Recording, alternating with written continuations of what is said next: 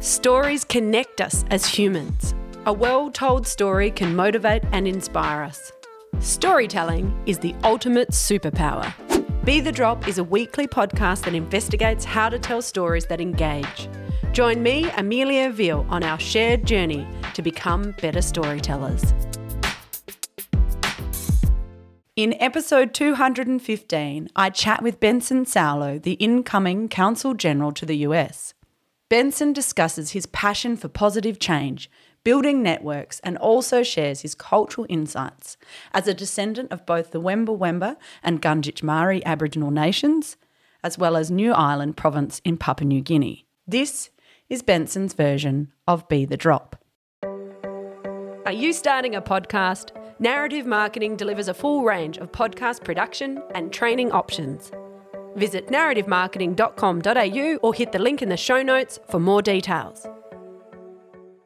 Benson, thank you so much for joining me for our next episode of Be the Drop. No worries. Thanks for having me. Really excited. I am really looking forward to delving more into your story because there's a lot of layers there that I want to know about. But to get us started, can you share with us an item of significance? So just explain something that gives us a little bit of context about Benson. I mean, I know there's lots to you. So, you know, is there something you can describe that gives us a bit of an introduction to who you are and the journey you've been on? No worries. Well, I'm going to hold it up so you you can see it because we're obviously doing this on Zoom, but um, uh, I'll try and my best to describe it. It's uh, it's two leaves that are tied together. So these two leaves are significant to me because this is part of uh, a cultural ceremony or cultural practice in Papua New Guinea. So uh, when my wife and I got married in 2016, uh, we had some of our family from Papua New Guinea come across, and they're what we call mai mais. So my uncles are and, and fathers and grandfathers, they are mai mais, which are the elders um, of the community. And what this uh, these two leaves that are tied together signifies what's called a, a golgol. And golgol is actually a, a, strong connection, a strong bind. So when we got married, my uncle Lama Sisi, um, he walked around us three times and then tied the golgol around our hands. But the power of a golgol is that it can't be untied or uh, unbroken unless it's by a mai mai by an elder. And, um, and it's interesting because this this practice, this some significance up there, is actually so powerfully held by community that you know, there's uh, you know there's a lot of kind of mining sites and, and, and other and forestation kind of sites that happen up in Papua New Guinea. But if the community decide to actually tie a golgol across the, the, the road, um, people in the community won't won't work. Like they won't go in there until the mai mai who put it there goes and, and, and releases it. And so it's actually a significant element around um, power that signifies connection and respect and responsibility. Oh, that's fantastic. What I might do is get you to take a photo um, so I can share that on the social media. So as we share the episode, people can see it. Absolutely. Yeah. That would be fantastic. Oh, Benson, thank you for sharing that. And I love, you know, what it does for me is obviously weaves in, you know, you're talking about your culture and your history and family and traditions. So that's obviously something that's been really important to you in your journey and you know what you're doing now. Absolutely. It, it, for me it's really the foundation. So my father's from papua new guinea. He's um, uh, from new ireland province. So our, our community up there is very remote. So it's uh, you know still subsistence living. And my father left when he was about 19 to come to australia. He was a, a young minister um, and so in the 70s, when the revival kind of happened, he, he went around and he was actually uh, under this new teaching that, well, I guess an expanded understanding of um, the gospel in the sense that in the past it was around you need to park your culture you know, your, your culture's bad. You need to embrace religion, the institution of religion.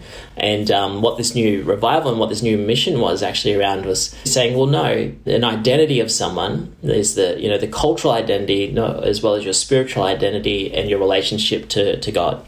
And that's where the role of the church and faith has played an important role in my life, but then also the role of culture and not seeing that as separate or in conflict with each other um, has been really the foundation of, of my life. And you know, you're really positive about building change, building networks, and sharing knowledge and learning, and that all seems to weave from that sort of background as well. Yeah, absolutely. Um, the one of the great quotes that I, I, love has kind of driven driven me for a number of years um, is the best way to find yourself is to lose yourself in the service of others. It's a quote by Gandhi. From a very young age, particularly growing up, you know, with the church, but then also community as well. It's always about the other as well, um, and it's always about kind of um, you know having the sitting at the long at the long table breaking bread together. It's about being inclusive. It's about the relationships. And for me, when I'm in flow, is actually when I'm you know having those those deep and meaningful conversations, making those connections, connecting ideas, and then enabling others just to to do what they do and, and do what they do best. Um, and that's when I find myself most kind of aligned in my life. Mm. And so for you growing up in Australia then, what was the biggest cultural connection? You know, what was that element? You've mentioned the mix between faith and culture. So where was that, those learnings for you? Yeah, because we didn't grow up on, so my mum and, and myself through the Wemba Wemba, Jardwadjali, guy in Gunditjmara Nation. So I get my Aboriginal connections from my mum and Papua New Guinea um, connections from my father. Um, but growing up in Tamworth, which is Gomeroi country, wasn't my own country out there. And um, but we were surrounded by beautiful elders, and um, you know these were elders that were the cornerstones in, in the community. Um, the the first to set up the legal services, the medical services. And there's one particular story that has always stuck with me that they used to tell us as we were growing up, and it's about the um, the Warrnambool, which is the Gomeroi word for the great for the Milky Way, or it's more the Great River in the sky. And it talks about this cycle that's been going on for thousands of years and this idea that when you pass away, your spirit returns to the Warrnambool to reflect on the life that you've just had. But then when you return back to this cycle of life, you come in the form of shooting stars and you lay within Mother Earth. And then when it's your time to be born, it's not so much around the idea of conception, it's more around the idea of your spirit chooses who you're meant to be in the time that you're meant to exist. And the powerful thing about hearing that story growing up and continually hearing that story also said to me that you know wherever I go in in life and where you know whichever country that I'm on, um, you know I'm meant to be there. And uh, and so for me to grow up in, in Gomeroi country, you know that was such a blessing because it's being surrounded by such beautiful elders. But even though it wasn't my my mum's country, it wasn't my own country, I still felt felt very welcome. Like this is where I'm meant to be.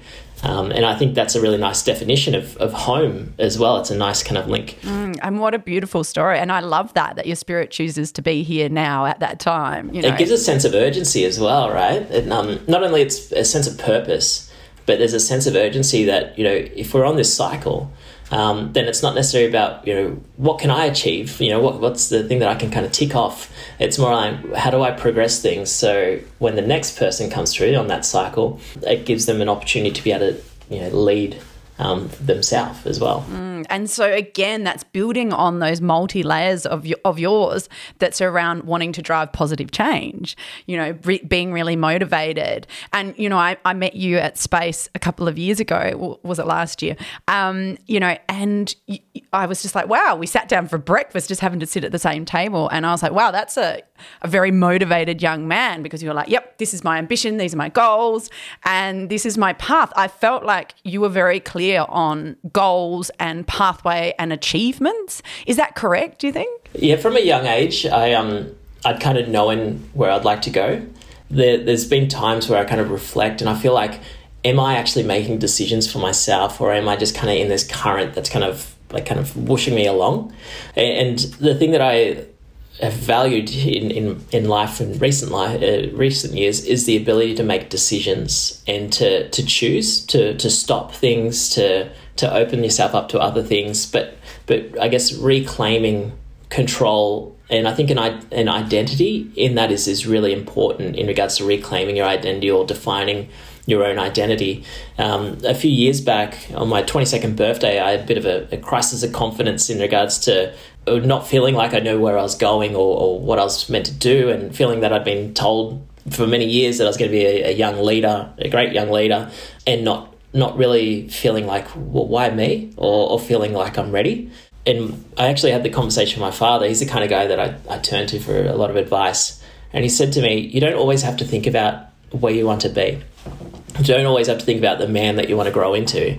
He said you're surrounded by so many amazing people that you can borrow elements from them. And he's talking about values, like you know, you might value honesty or integrity or courage, and you can start building the person that you want to be. And that's kind of shifted the way that I was setting goals for myself. So in, in the past, it was around you know the achievement, and the achievement would be marked by you know your, your salary or a new suit.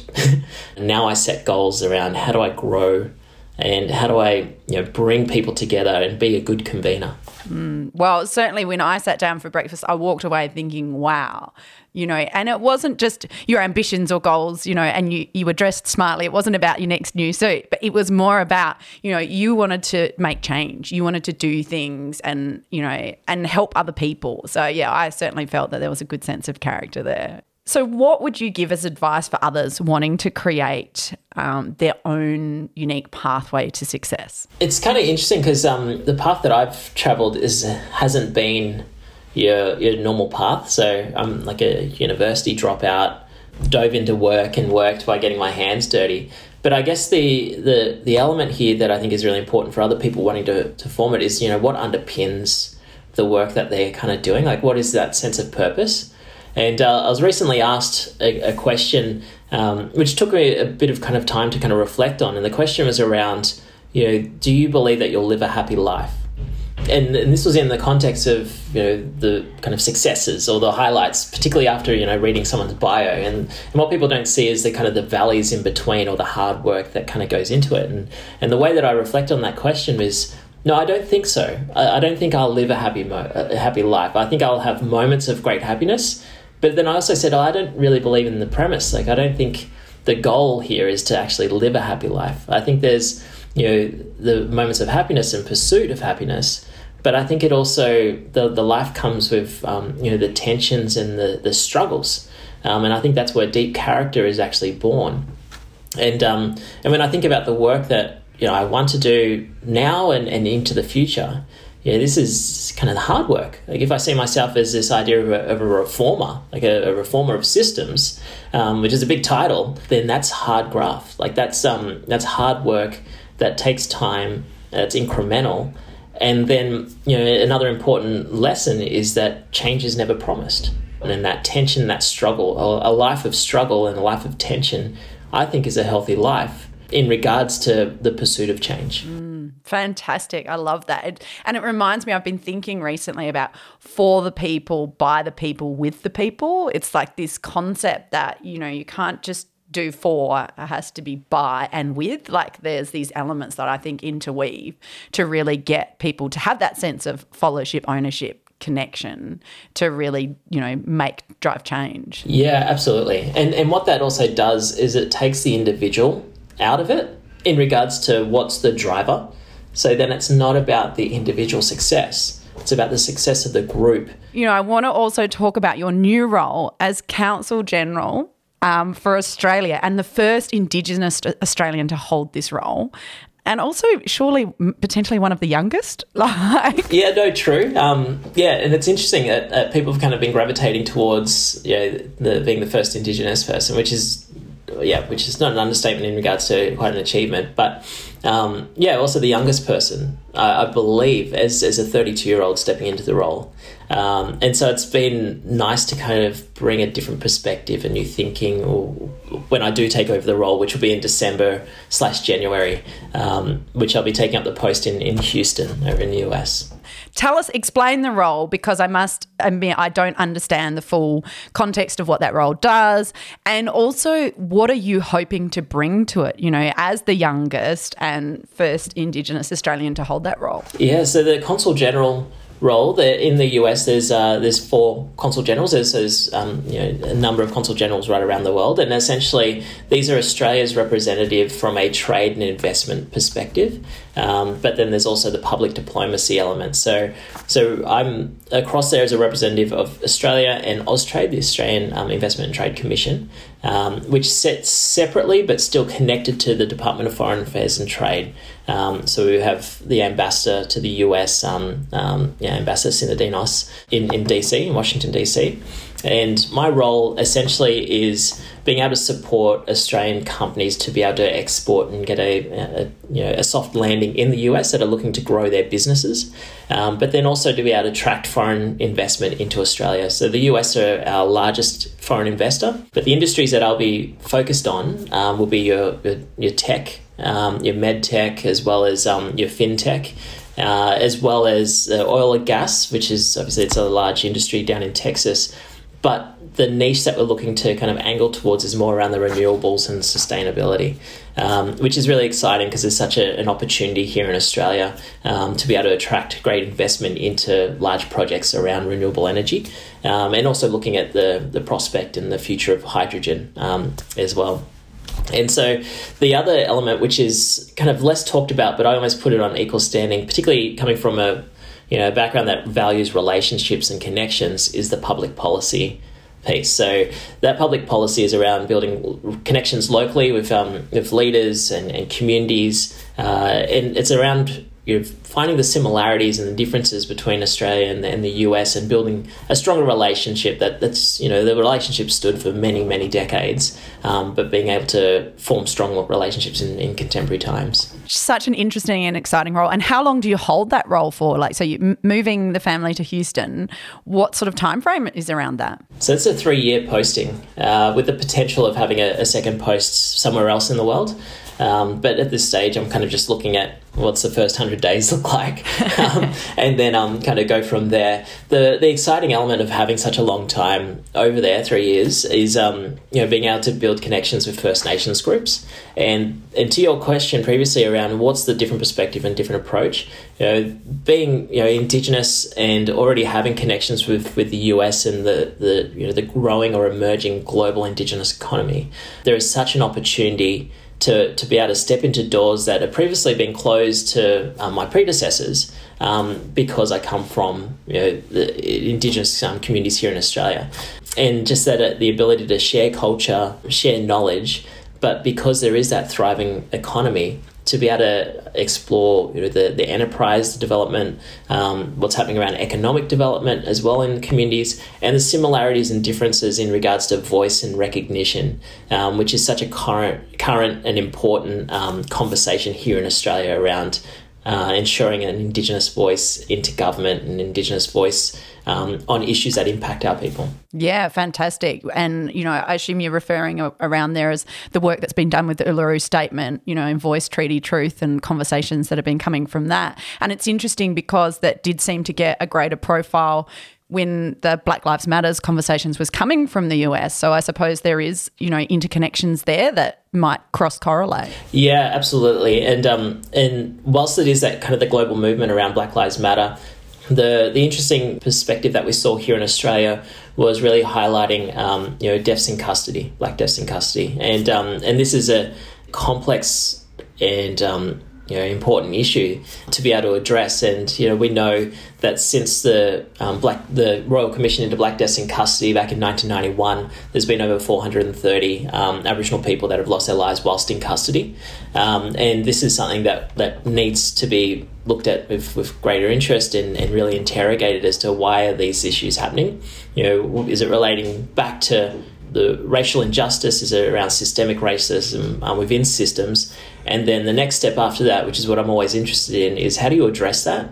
And how do you change that? And what does the new experience, what does the new experience actually look like um, for our people? Mm, hundred percent. And, you know, I'm really interested as a non-Aboriginal, non-Indigenous person on how can I be part of helping that new experience and what can we do to help assist in that. And I feel like there is momentum and growth in the the real sincere support around that. Well, I I hope so, generally. Yeah, no, absolutely. Um, th- there's days where I'm kind of back and forth on, you know, is there is there genuine interest to affect change? But on the other side, you know, there's there's wonderful people, you know, like yourself that are providing a platform to be able to have these kind of discussions, um, to be able to um, interrupt or disrupt people's kind of thinking and bring them into closer proximity to what's happening in the community around them. Yeah. Um, and to be um, you know, and be exposed and immersed in conversations that, that sit outside of their, their, their normal thinking. Yeah. So if you had any advice, you know, because this is a conversation I do have with other non Indigenous Australians, is there any sort of advice that you would give to help those people who want to help facilitate the new experience, who are genuine in wanting to facilitate change? Is there key things that you think people could do, you know, the wider community? Yeah, no, absolutely. And um, the, the great thing that the Black Lives Matter movement here in Australia has done is really amplify the voices of, uh, of Indigenous Australians and also organisations working in this space. And I think the um, the opportunity that presents itself, you know, using platforms and you know this idea of you know um, you know disseminating or, or, sharing power is to actually uplift these voices and, uh, and uplift these organizations. So for people that are standing on the sidelines, kind of eager to kind of get in and kind of thinking, well, how do I support? How do I, um, you know, help the cause? It's really to kind of get a, a, sense of the lay of the land in regards to the organisations that are community controlled, community led, that are supporting community voices, um, and being able to back them. Um, and what that might mean is you know, the, the, you know, from a financial standpoint, from a uh, platform standpoint, you know, being able to share their messages. And I think the, the role of a good ally is to not to be standing in front, but to be standing beside and behind, and always in a in an uplifting um, motion to be able to amplify um, these voices, because you know the the lived experience is critical, um, and the the historical knowledge um, of injustices, but then also successes within our community um, is really important. And I think it's really important for Australia as a whole nation to, you know, this is that element that you mentioned before around the, um, the Uluru Statement was also around the truth telling. And I think there is a huge opportunity and a huge want within community to understand the true history of our country, mm. um, to understand how we got to where we are right now, but then also from a truth telling perspective is how do we then move forward together? And from the conversations I continually have back in community and with community members, you know, they're not thinking about, you know, the grudge. You know, they're, they're not thinking about, you know, moving forward with a, with a grudge or moving forward in, in division. They're always talking about you moving forward, unified, stronger together. Yeah, fantastic. Well, thank you so much for sharing those insights and uh, you know tips and advice because I think as you said these are such important conversations to continue to have if we can keep sharing uh, you know voices across more platforms then hopefully we can raise awareness and therefore help facilitate change I, I really do you know strongly hope for that in conclusion, though, Benson, can you give us, you know, you've given us so many great insights and tips, but can you finish by giving us your Be the Drop tip, which is your top tip for communication that motivates and inspires action? So, because Be the Drop is based on a saying that I love, which is a waterfall begins with one drop. So, it's all around communication that can connect and bring us together to create waterfalls, basically. Yeah, beautiful. For me, it's always been the power of storytelling. Um, and when I think about you know, you know our First Nations culture being an oral tradition, you know it's the stories that are continually told. Um, but what what happens when you're telling a story is that you're also imparting knowledge onto someone else to be able to make it their own and to be able to evolve the story and, and bring their own values and their own experience into that story. The other thing that I love about the power of storytelling is you know in, in, up in Gomeroi country there's a there's a story about Niti Koloi. It's called Niti Koloi, which is around the red-breasted robin. It's a creation story um, that you'd tell to a, a, young child. But as they get older and you'd be telling the same story, it's then about the values. It's it's about the red-breasted robin um, standing up against this snake that was um, moving across the country and causing havoc, and um, it's about responsibility, it's about family, it's about connection, it's about agility, it's about courage. And then as they get a bit older, you can tell that story again in regards to about behaviors. So, you know, do you want to be the snake or do you want to be the robin? Um, and then it, it, it, evolves. So you can tell the story from a, to an eight month old all the way through to an 80 year old.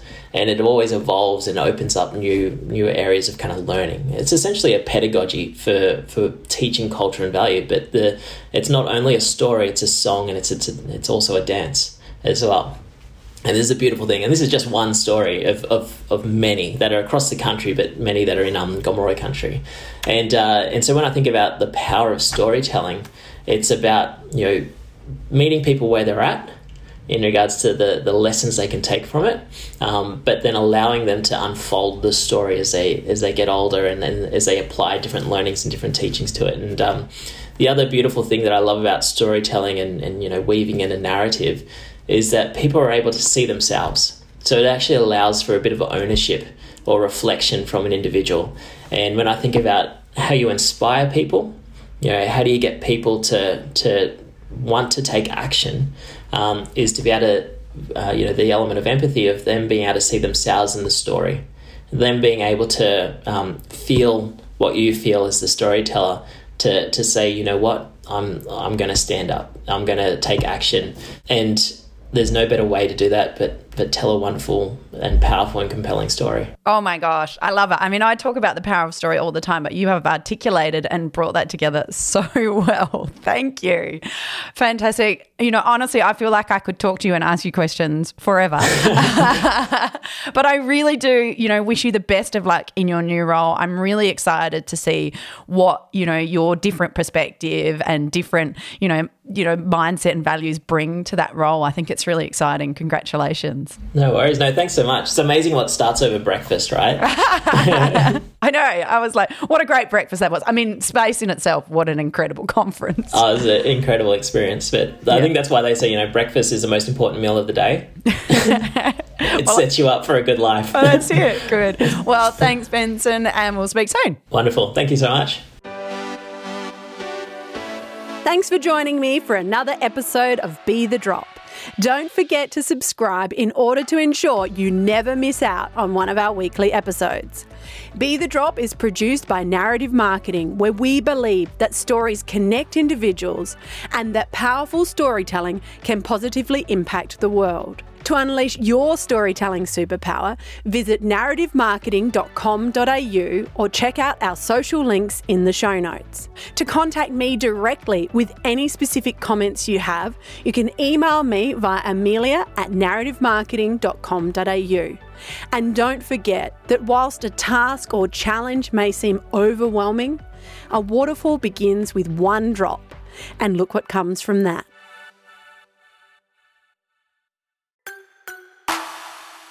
This is a Narrative Network podcast.